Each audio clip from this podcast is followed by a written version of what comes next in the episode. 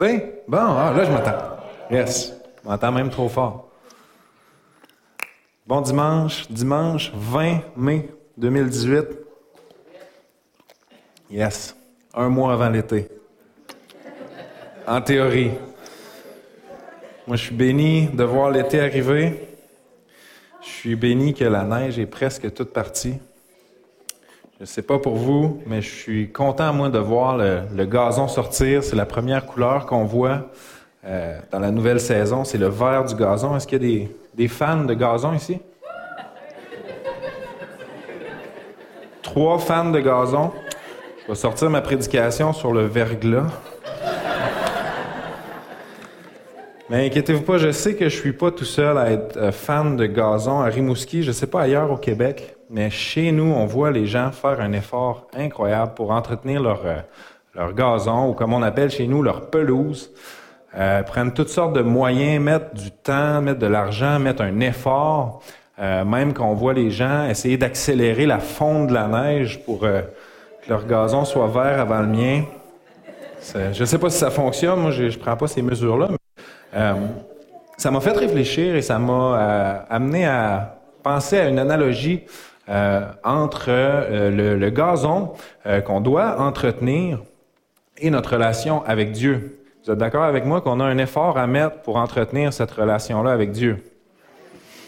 Et le gazon, en fait, est toujours en lutte avec ce qu'on pourrait dire la forêt. Dans notre cas, en ville, ça va être plus la mauvaise herbe. Il y a toujours cette lutte-là et euh, si on l'entretient pas, notre gazon, la mauvaise herbe, c'est pas long, on va prendre le dessus, on perd le contrôle. Et c'est la même chose avec notre relation avec Dieu. Si on fait pas l'effort, l'action de l'entretenir, inévitablement, euh, ce qui va arriver, c'est que les choses du quotidien, les soucis, les engagements, tout ça, l'agenda va venir prendre le dessus. Et euh, à ce moment-là, tout ça est en compétition et c'est à nous de poser une action pour maintenir l'équilibre. Et le titre de mon message ce matin, c'est pas le guide du jardinier, c'est équilibre. Et l'équilibre, c'est quoi? L'équilibre, c'est un état de repos résultant de l'action de force qui s'annule. L'équilibre est une position stable, c'est une juste combinaison de forces d'éléments, c'est une répartition harmonieuse. Je ne sais pas si vous êtes comme moi, mais le mot harmonie c'est un des plus beaux mots de notre langue française. Si vous êtes euh, fan de musique, si vous appréciez la musique le moindrement, on apprécie les harmonies. Euh, si vous faites partie du ministère de la louange, vous, euh, vous appréciez encore plus les harmonies. mais dans toutes les sphères de nos vies, dans les plus petits détails, l'harmonie est tellement appréciable. si vous avez plusieurs enfants, vous savez qu'à un moment donné, vous êtes occupé. J'entends des amen déjà. Et des fois, il y a les enfants jouent, il y a un moment de silence. Et neuf fois sur dix, il y a un mauvais coup qui se prépare. Et là, je vois Julie, elle dit c'est plus 99 fois sur 100. Mais il y a une fois sur 100, en tout cas dans ma maison, c'est comme ça. Il y a une fois sur 100 ou peut-être sur 1000 où tu, regardes et puis tes enfants jouent en harmonie. Et là, tu te dis, je vais saisir ce 15 secondes-là, ça ne durera pas. Je vais en profiter. Mais c'est l'harmonie, tout ça pour dire que c'est appréciable. Puis peut-être si vous n'avez pas d'enfants, euh, juste vous rejoindre avec une autre image. On, fait tous nos courses, on fait toute l'épicerie. Et, euh, et on sait que Dieu est avec nous le jour où on prend un panier et les quatre roues sont en harmonie. Et là, on fait nos courses et on sait, on fait nos courses dans la louange parce qu'on vit un moment divin, parce qu'on sait que c'est un panier béni qui tend ni à gauche ni à droite. Et là, ça nous fait apprécier l'harmonie. L'équilibre n'est pas seulement euh, une répartition harmonieuse, c'est ça entre autres, mais c'est aussi, et c'est important de comprendre que l'équilibre, c'est le résultat d'une action. C'est pas le fruit du hasard, c'est pas un tour de magie. L'équilibre arrive pas par elle-même. L'équilibre, c'est le résultat euh, d'une action. Et en tant qu'homme, en tant que femme, on passe notre vie à chercher cet équilibre-là dans notre quotidien, dans nos occupations, dans notre vie privée, dans notre vie familiale, dans toutes les sphères de notre vie, et autant dans notre relation avec Dieu, on cherche cet équilibre-là, et dans notre cœur aussi. Et euh, on sait, nous, en tant que chrétiens, que le seul repère de stabilité, d'équilibre, c'est Dieu. Amen. Parce que Dieu, nous savons, est le même hier, aujourd'hui, éternellement. Si la création vit un déséquilibre, si la créature vit un déséquilibre, Dieu, lui, est stable en toutes choses. La Bible nous dit qu'il a créé toutes choses bonnes en son temps, et la Bible nous dit aussi euh, qu'il est le Dieu qui rétablira toutes choses au moment venu. Il est le Dieu qui rétablira toutes choses au moment venu. Il était écrit ici, là, les gens se lèvent, il y a une acclamation. Non, c'est pas. Et on sait euh, que notre Dieu est un Dieu d'ordre et non de désordre. Donc, qu'est-ce qu'il en est pour nous, les chrétiens? Eh bien, euh, si on regarde ça euh, avec un peu de recul, on devrait être, du moins, les gens, les individus les plus équilibrés. Et euh, Billy Graham a dit quelque chose dans, un de ses messages que j'ai trouvé qui s'appliquait à tellement euh, de sphères de notre vie, à tellement de niveaux. Il a dit ceci. Il a dit, comment pourrons-nous apporter la paix dans le monde sans d'abord avoir la paix dans notre cœur? Et c'est très vrai, et c'est vrai aussi pour l'équilibre. Euh, comment on va pouvoir contribuer à l'équilibre de notre monde si on n'a pas nous-mêmes notre équilibre dans notre quotidien, dans notre relation avec Dieu et dans notre cœur? Donc, la difficulté avec ça, euh, en fait, on sait que si on entretient notre relation avec Dieu, on va toujours tendre vers cet équilibre-là. Pourquoi? Parce que c'est sa nature. Euh, la difficulté, comme je disais, c'est faire au quotidien. Et euh, je ne sais pas si vous savez, mais on a une difficulté à prendre le temps. Et j'ai travaillé très fort sur une citation. Je suis sûr que vous allez apprécier. J'ai mis beaucoup d'efforts. La voici. Pour votre relation avec Dieu. Si vous attendez que ça soit le temps, vous n'aurez jamais le temps. Si vous attendez d'avoir le temps, vous n'aurez jamais le temps. Et euh, l'analogie que j'ai de ça, de notre quotidien qui est tellement chargé, c'est comme jongler. Et euh, jongler, je suis sûr que vous allez être d'accord avec moi, c'est excessivement simple. C'est tellement simple jongler. Vous n'avez pas de l'air convaincu? Non? Jongler, c'est une seule action à la fois. On va lancer une balle, on va en attraper une autre, on va lancer une balle, on va en attraper une autre, et ainsi de suite. Excessivement simple. La chose qui est difficile, c'est prioriser la bonne action. Ça, c'est un défi. C'est simple, mais c'est pas facile. Et notre quotidien, c'est la même chose. Et euh, on va aller, si vous êtes prêts, on va aller dans la parole de Dieu. On va aller voir comment Jésus, lui, gère ses priorités, parce qu'il le fait d'une manière tout à fait exemplaire. Et c'est un des enseignements que je trouve, euh, moi personnellement, qui n'est pas nécessairement enseigné verbalement, textuellement, mais à chaque scène où on voit Jésus agir avec ses disciples dans son ministère, on le voit gérer ses priorités d'une façon absolument extraordinaire et on le voit aussi euh, s'ajuster et s'adapter. Euh, donc, dans le contexte, on va aller dans, le, un texte dans le, livre de Marc, chapitre 6, dans un, instant, au verset 30 à 34. Euh, juste avant de tourner, je vais avoir les textes au tableau. J'ai préparé ce matin 47 textes de l'Évangile c'est pas vrai. Deux textes de l'Évangile où, en fait, il y avait l'embarras du choix. J'ai dû en enlever de mes notes parce qu'il y a tellement de situations qui sont applicables à ce que j'apportais ce matin par rapport au fait que Jésus gère toujours euh, son, temps et ses décisions de la, basées sur les mêmes choses. On va aller voir ça tantôt, sur quoi il se base pour prendre ses décisions. Et dans le contexte, dans le fond, euh, on connaît, c'est une scène assez célèbre euh, où Jésus va multiplier la nourriture, va nourrir une foule. mais juste avant, euh, le but de Jésus, en fait, on va le voir dans un instant, euh, ce qui a pour but de faire, lui, c'est d'aller prier parce que Jean-Baptiste vient d'être exécuté. Jésus veut aller prendre un temps pour lui, veut aller se recueillir, veut aller euh, dans la présence de Dieu. Et en même temps, il venait d'envoyer ses disciples, deux par deux, on s'en rappelle, euh, ils ont été enseignés, ils ont fait des miracles, tout ça. Ils ont été, si on voudrait, euh, on peut appeler ça en mission. Et là, ils reviennent et ils veulent partager ça avec Jésus. Et son objectif pour ses disciples, en fait, euh, c'est qu'ils se reposent. Donc ça, c'est le, contexte du texte suivant. Donc, Marc 6, versets 30 à 34. Les apôtres se rassemblèrent autour de Jésus et lui racontèrent tout ce qu'ils avaient fait et tout ce qu'ils avaient enseigné. Jésus leur dit, Venez à l'écart dans un endroit désert et reposez-vous un peu. En effet, il y avait beaucoup de monde qui allait, qui venait, et ils n'avaient même pas le temps de manger. Ils partirent donc dans une barque pour aller à l'écart dans un endroit désert. Beaucoup de gens les virent s'en aller et le reconnurent. Et de toutes les villes, on accourut à pied et on les devança à l'endroit où ils se rendaient. Quand il sortit de la barque, Jésus vit une grande foule et fut rempli de compassion euh, pour eux, pardon, parce qu'ils étaient comme des brebis qui n'ont pas de berger, et il se mit à leur enseigner beaucoup de choses. Donc immédiatement, on sait ce que Jésus veut faire, c'est pas ça du tout qui se passe. Il y a une foule qui arrive là et il prend le temps.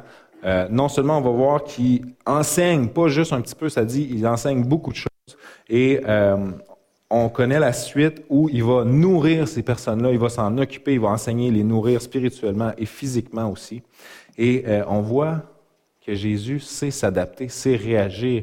Il n'a pas resté dans son idée, non, je m'en vais prier, puis il laisse faire la foule. Non, il s'est occupé euh, de ces gens-là. Et on voit aussi que Jésus était hyper occupé. Le texte nous dit, euh, il y avait beaucoup de monde qui allait, qui venait, il n'y avait même pas le temps de manger. Les apôtres, Jésus était super occupé. Ça me faisait réfléchir qu'on est super occupé. Vous êtes d'accord avec ça? J'appelle ça le, combat de l'agenda. On est hyper occupé. Et euh, en vérité, c'est voulu qu'on soit occupé. Et je regardais à, au premier, premier homme de l'humanité, Adam, était hyper occupé. Euh, Dieu lui a donné deux choses pour combler son agenda. Il a donné un travail, qu'on sait qu'il était occupé, et il a donné quoi? Il a donné une femme. On sait qu'il était débordé. Et non, mais c'est, pas péjoratif. C'est pas péjoratif. Un homme qui s'occupe bien de sa femme, ça va être un homme heureux.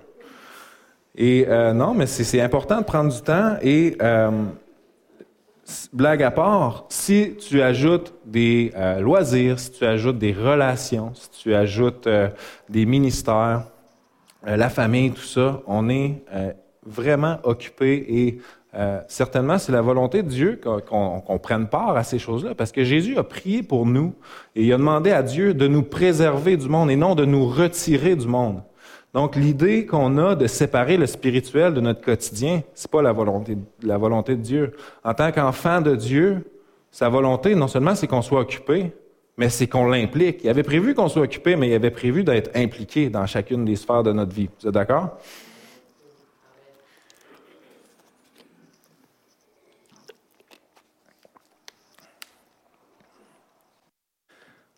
Une chose que Jésus fait, avec brio tout au long de son ministère, c'est rajouter ses priorités. Et comme j'ai dit, on va aller voir, il y a deux choses sur lesquelles il se base tout le temps pour prendre ses décisions. Mais une autre chose qu'il fait aussi, c'est qu'il garde son objectif. Tout de suite après, euh, là, je ne sais pas si j'ai le droit de faire ça, mais on va passer la scène de la multiplication, la scène qu'on passe jamais. Moi, je vais avant puis je vais après. Mais on la connaît bien. Euh, bref, il va multiplier des pains et des poissons. Il va nourrir une foule de 5000 hommes. Donc, on, estime qu'il y avait encore plus de gens, sans compter la femme et les, femmes et les enfants. Euh, et tout de suite après, au, verset 45 et 46, regardez bien ce qui se passe. Aussitôt après, il obligea ses disciples à monter dans la barque et à le précéder sur l'autre rive, vers Bethsaïda, pendant que lui-même renverrait la foule quand il l'eut renvoyé, il s'en alla sur la montagne pour prier. C'est exceptionnel. Il y a quelque chose qui arrive, il y a une situation qui arrive. Jésus réagit, il s'occupe du monde. Et aussitôt que c'est fini, qu'est-ce qu'il fait? Il revient à son objectif. Il oblige les disciples à quoi? À aller prier, à aller se... Non, à se reposer. C'est ce qu'ils ont besoin. Ils sont rendus là, ils ont besoin de repos. On voit le côté humain euh, de la chose. On voit euh, la vision de Jésus euh, qui connaît l'homme, il est lui-même homme et euh, il n'oublie pas sa priorité pour lui qui est d'aller se ressourcer. Et combien de fois on va partir avec des bonnes intentions, euh, mais quelque chose arrive et on oublie notre priorité. On réagit bien à une situation et on oublie notre première idée qu'on avait d'aller peut-être dans la présence de Dieu. On avait prévu de le faire, quelque chose est arrivé, puis ça nous sort de l'esprit. C'est pas long, c'est pas, pas un reproche que je fais. C'est l'Église a un combat à prendre un temps avec Dieu en ce moment. Et, euh, pas juste notre Église, c'est partout. Et euh, une autre scène que, que je trouve qui est absolument euh, d'une beauté extraordinaire, c'est le qui représente ces, ces deux choses-là sur quoi Jésus se base, c'est le monde de la transfiguration. Et je prétends pas connaître le mystère et euh, toute la théologie derrière cette scène-là. Euh, mais c'est une scène qui nous montre clairement cette image-là où euh, Jésus prend ses disciples, il en prend quelques-uns, à part ils montent sur une montagne et ils vont littéralement vers le divin. Ils vont aller rencontrer Élie et Moïse, il va avoir une discussion là, et tellement un moment divin qu'un des disciples va dire à Jésus qu'il devrait mettre une tente pour tout le monde s'installer là, tellement ils veulent rester dans la présence de Dieu. Et là, je, paraphrase, c'est dans mes mots, mais Jésus va dire à ses disciples, c'est beau, il faut aller toucher Dieu, mais là, il y a du monde qui nous attend en bas. Puis on a cette image-là de Dieu, de Jésus, qui a une main vers Dieu, une main de louange vers Dieu, une main d'adoration, une main de prière, une main de reconnaissance levée vers Dieu, puis qui dit à ses disciples, oublie pas d'avoir l'autre main l'autre main tendue vers l'homme, une main de charité, une main fraternelle, une main de support. Puis ça, c'est l'équilibre. Ça, c'est l'équilibre dans notre quotidien qu'on doit chercher à avoir, d'avoir cette main-là vers Dieu, et trop vers Dieu, puis on délaisse les hommes, puis trop vers les hommes, puis on délaisse Dieu. Et l'équilibre, c'est ça. C'est pas de faire du zèle dans un bord ou dans l'autre, mais c'est de se rappeler sur quoi Jésus basait toutes ses décisions. Sur deux choses. Sur Dieu et sur les autres. Puis peut-être vous vous dites, c'est mon interprétation. Mais un homme est allé vers Jésus un jour, puis il a demandé, euh, il a demandé en fait dans, un esprit de, le piéger. Mais un homme serait allé vers Jésus, aurait posé la même question avec un cœur bien disposé pour apprendre à gérer son temps, ses priorités. Il aurait posé la même question, il aurait eu la même réponse. L'homme demande à Jésus quels sont les, les commandements les plus importants? Et Jésus va dire quoi? Il va dire, tu aimeras ton Dieu de tout ton cœur, de toute ton âme et de toute ta pensée. Ça a été prêché, il pas long, par quelqu'un qui te ressemble comme deux gouttes d'eau. Et il dit ensuite de ça, tu aimeras ton prochain comme toi-même. Et si on prend cette approche-là pour gérer nos priorités dans le quotidien, ce qui se passe en fait, c'est que c'est un peu une roue de dire, si on inclut Dieu dans chacune des sphères de notre vie et on inclut l'idée de prioriser Dieu et les autres, ce qui va se faire inévitablement, c'est qu'on va gérer nos priorités d'une façon à ce qu'il nous reste du temps pardon, pour entretenir notre relation avec Dieu. Et si on entretient notre relation avec Dieu, inévitablement, on va avoir cette pensée-là dans notre quotidien d'avoir une main tendue vers Dieu puis une main tendue vers les hommes. Mais une chose peu importe si tu euh, as une relation excellente avec Dieu, saine et une relation intime et personnelle, peu importe si tu gères bien ton quotidien, tout ça ne peut pas être accompli en passant par une chose. Il y a une chose qui est indispensable pour en arriver là, et c'est euh, l'équilibre dans le cœur. La Bible nous dit que euh, de garder notre cœur plus que toute autre chose. Pourquoi? Parce qu'une relation intime avec Dieu, tu peux connaître Dieu, mais pour le connaître intimement, personnellement, pour une nouvelle naissance, pour une transformation, ça passe par le cœur. Et euh, on va regarder euh, la parabole des, quatre terrains ensemble. C'est une parabole qu'on connaît bien et euh, c'est vraiment quelque chose qui, m'appelait dans la préparation de, de porter notre attention sur un passage en particulier. La parabole se trouve dans le livre de Matthieu au chapitre 13, verset à 9. Ça dit ceci. Un semeur sortit pour semer. Comme il semait, une partie de la semence tomba le long du chemin. Les oiseaux vinrent et la mangèrent. Une autre partie tomba dans un sol pierreux où elle n'avait pas beaucoup de terre elle leva aussitôt parce qu'elle ne trouva pas de terrain profond. Mais quand le soleil parut, elle fut brûlée et sécha, faute de racines. Une autre partie tomba dans les ronces. Les ronces poussèrent et l'étouffèrent. Une autre partie tomba dans la bonne terre, et elle donna du fruit avec un rapport de 160, 30 pour 1. Ce que j'aime énormément d'une parabole comme ça, euh, de plusieurs textes aussi dans, la parole de Dieu, une grande majorité des textes nous permettent cette chose-là, c'est de pouvoir s'examiner soi-même.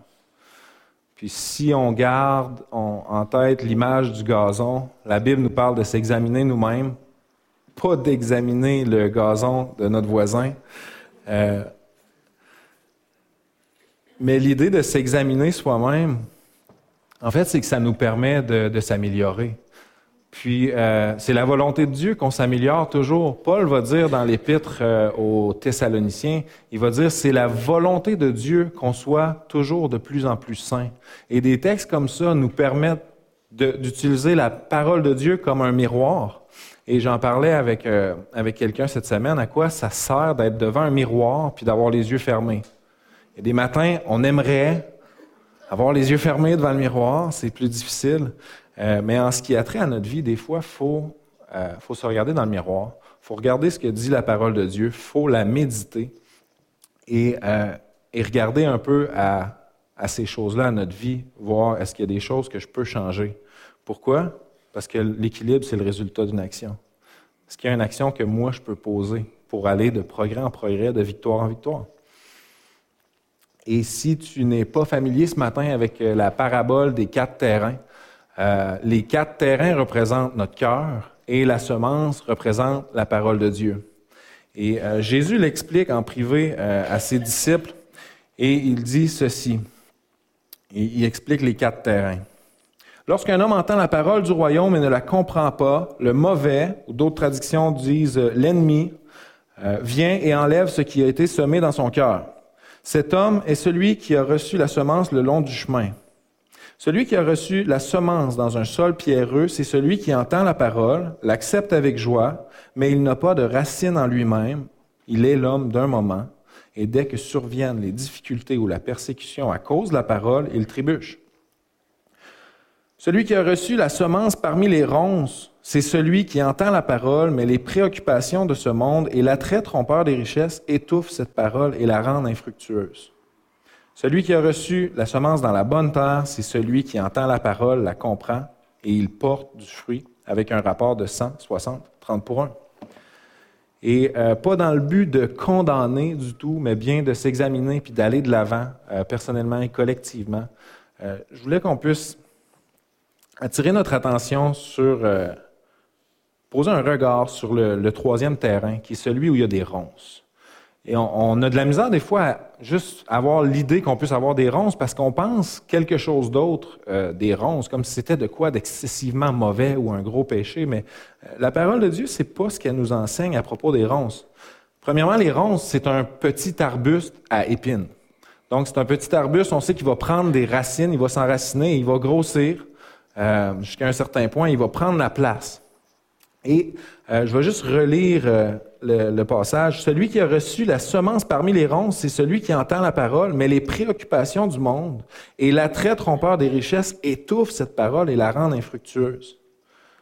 Avez-vous déjà vécu une situation où on connaît la parole de Dieu?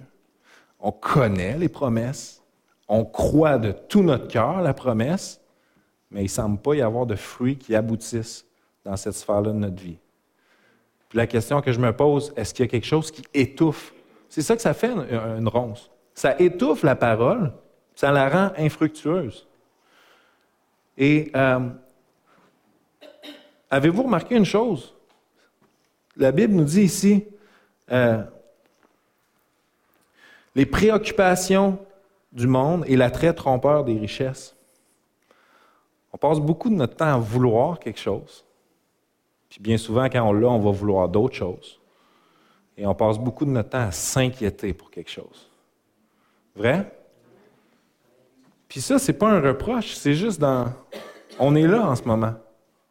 Puis j'imagine que s'il l'a dit il y a 2000 ans, il était là aussi. Mais on passe beaucoup de temps à vouloir quelque chose, puis à s'inquiéter. Et c'est normal de s'inquiéter. Mais la Bible nous avertit euh, quand le processus reste, excusez l'expression, jamais dans le cœur, ça, ça, progresse plus, ça prend racine. C'est là qu'on a un problème, c'est là que c'est dangereux. Puis je veux, je vais inviter euh, l'équipe de, de à revenir. Je veux qu'on puisse réfléchir ensemble avoir à propos des ronces, les soucis, les soucis de ce monde. Ça peut être des soucis sur le passé. Il faut se poser la question, est-ce que j'ai des ronces dans mon cœur ce matin? Est-ce que j'ai des soucis? Est-ce que j'ai peut-être des ronces qui sont des ronces d'amertume, qui sont là dans mon cœur, qui prennent racine, qui étouffent les promesses de la parole de Dieu? Est-ce que j'ai des, blessures? Est-ce que j'ai des choses qui ne sont pas guéries dans mon cœur? Est-ce que j'ai de l'amertume? Est-ce que j'ai de la rancune? Est-ce qu'il y a des choses qui ne sont pas pardonnées, qui sont là, qui prennent racine dans un petit coin? L'image que j'ai quand on parlait du gazon, c'est que tout peut être vert, mais il y a un petit coin où c'est jaune puis il n'y a rien qui pousse. C'est là-dessus que je veux qu'on regarde ce matin, puis dire, est-ce qu'il y a quelque chose qui étouffe les promesses de Dieu dans ma vie? Ça peut être des inquiétudes pour demain. Est-ce que tu t'inquiètes? Est-ce que tu es anxieux? Est-ce que tu t'inquiètes pour ton salaire? Tes finances, pour ta maison, pour ta job, pour ta moyenne de golf cet été, pour ton travail, peu importe. Est-ce que tu t'inquiètes pour le moment présent aussi? Toutes ces choses-là, l'inquiétude va causer une panoplie de problèmes dans nos vies, de la déprime, de l'anxiété, euh, une insatisfaction, une instabilité.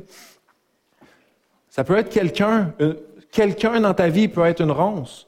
Quelqu'un peut te causer tellement de soucis que la promesse de Dieu ne porte pas de fruits. Ce n'est pas parce qu'elle n'est pas véritable. Le problème, ce n'est pas Dieu. Le problème, c'est le souci qu'on a qui est en train de prendre racine. Ces personnes-là, ça peut être un papa, ça peut être une maman, ça peut être un conjoint. Je ne vous dis pas de le mettre dehors. Ça peut être un enfant. L'idée, c'est pas de. L'idée, en fait, avec une ronce, c'est qu'on doit poser une action. Et euh, je termine avec cette pensée-là que l'équilibre, c'est le résultat d'une action. Vous savez, les ronces, Dieu peut faire plein de choses avec un cœur. Il peut le renouveler, il peut le restaurer, il peut donner un cœur nouveau. On a vu dans la parole de Dieu que Dieu peut endurcir un cœur, mais on n'a pas vu dans la parole de Dieu que Dieu pouvait planter une ronce. La seule chose que Dieu sème dans notre cœur, c'est sa parole. S'il y a des ronces dans notre cœur ce matin, c'est à cause qu'on a laissé entrer des ronces dans notre cœur. Et la seule façon d'enlever des ronces dans notre cœur, c'est pas Dieu qui va les enlever, c'est nous. Et euh, mon appel ce matin, vous pouvez commencer à jouer. Mon appel ce matin, tu es ma source. Ce serait bon. C'est si tu as à prendre une action si tu as à prendre une action, tu te connais. Si tu as de la misère à entretenir ta relation avec Dieu, tu as une action à poser. C'est le bon matin pour le faire. Si tu as de la misère dans ton quotidien à impliquer Dieu dans chacune des sphères de ta vie, puis à prioriser Dieu puis les autres, puis je parle pas de te lever sur ton bureau à job puis commencer à prêcher, je te parle d'avoir une mentalité où tu es centré sur Dieu et centré sur les autres, de garder un équilibre. Donner des coups de Bible, c'est pas équilibré. Si ce matin, tu sais, peut-être que tu ne sais pas comment l'aborder, mais tu sais qu'il y a quelque chose dans ton cœur où il devrait avoir du fruit, puis il n'y en a pas de fruit. Tu sais qu'il y a quelque chose de pas guéri dans ton cœur. Tu ne sais pas comment régler une dépression, tu ne sais pas comment régler une anxiété, mais tu sais que tu as une action à faire. Puis cette action-là, ce matin, c'est de s'avancer devant Dieu, puis d'identifier dans l'humilité cette ronce-là, cette lacune-là, puis de dire, je veux prendre une décision c'est t'humilier devant Dieu puis dire ce matin, j'ai besoin, j'ai besoin d'aide. Et puis, si tu enlèves une ronce, ce qui va être merveilleux, c'est qu'il va y avoir un trou dans ton cœur que Dieu va pouvoir remplir avec une parole nouvelle, une semence nouvelle, qui va donner quoi? Du fruit dans sa saison. 100, 60, 30 pour 1. Imagine si tu as 100 fruits à chaque fois qu'il y a une parole qui prend racine. Tu vas arriver à l'automne, tu, tu vas en avoir trop des fruits. Fait que ce matin, si c'est toi qui décides de poser une action pour ton quotidien, pour ta relation avec Dieu ou pour ton cœur, je t'invite à t'avancer. J'ai à cœur de prier avec toi.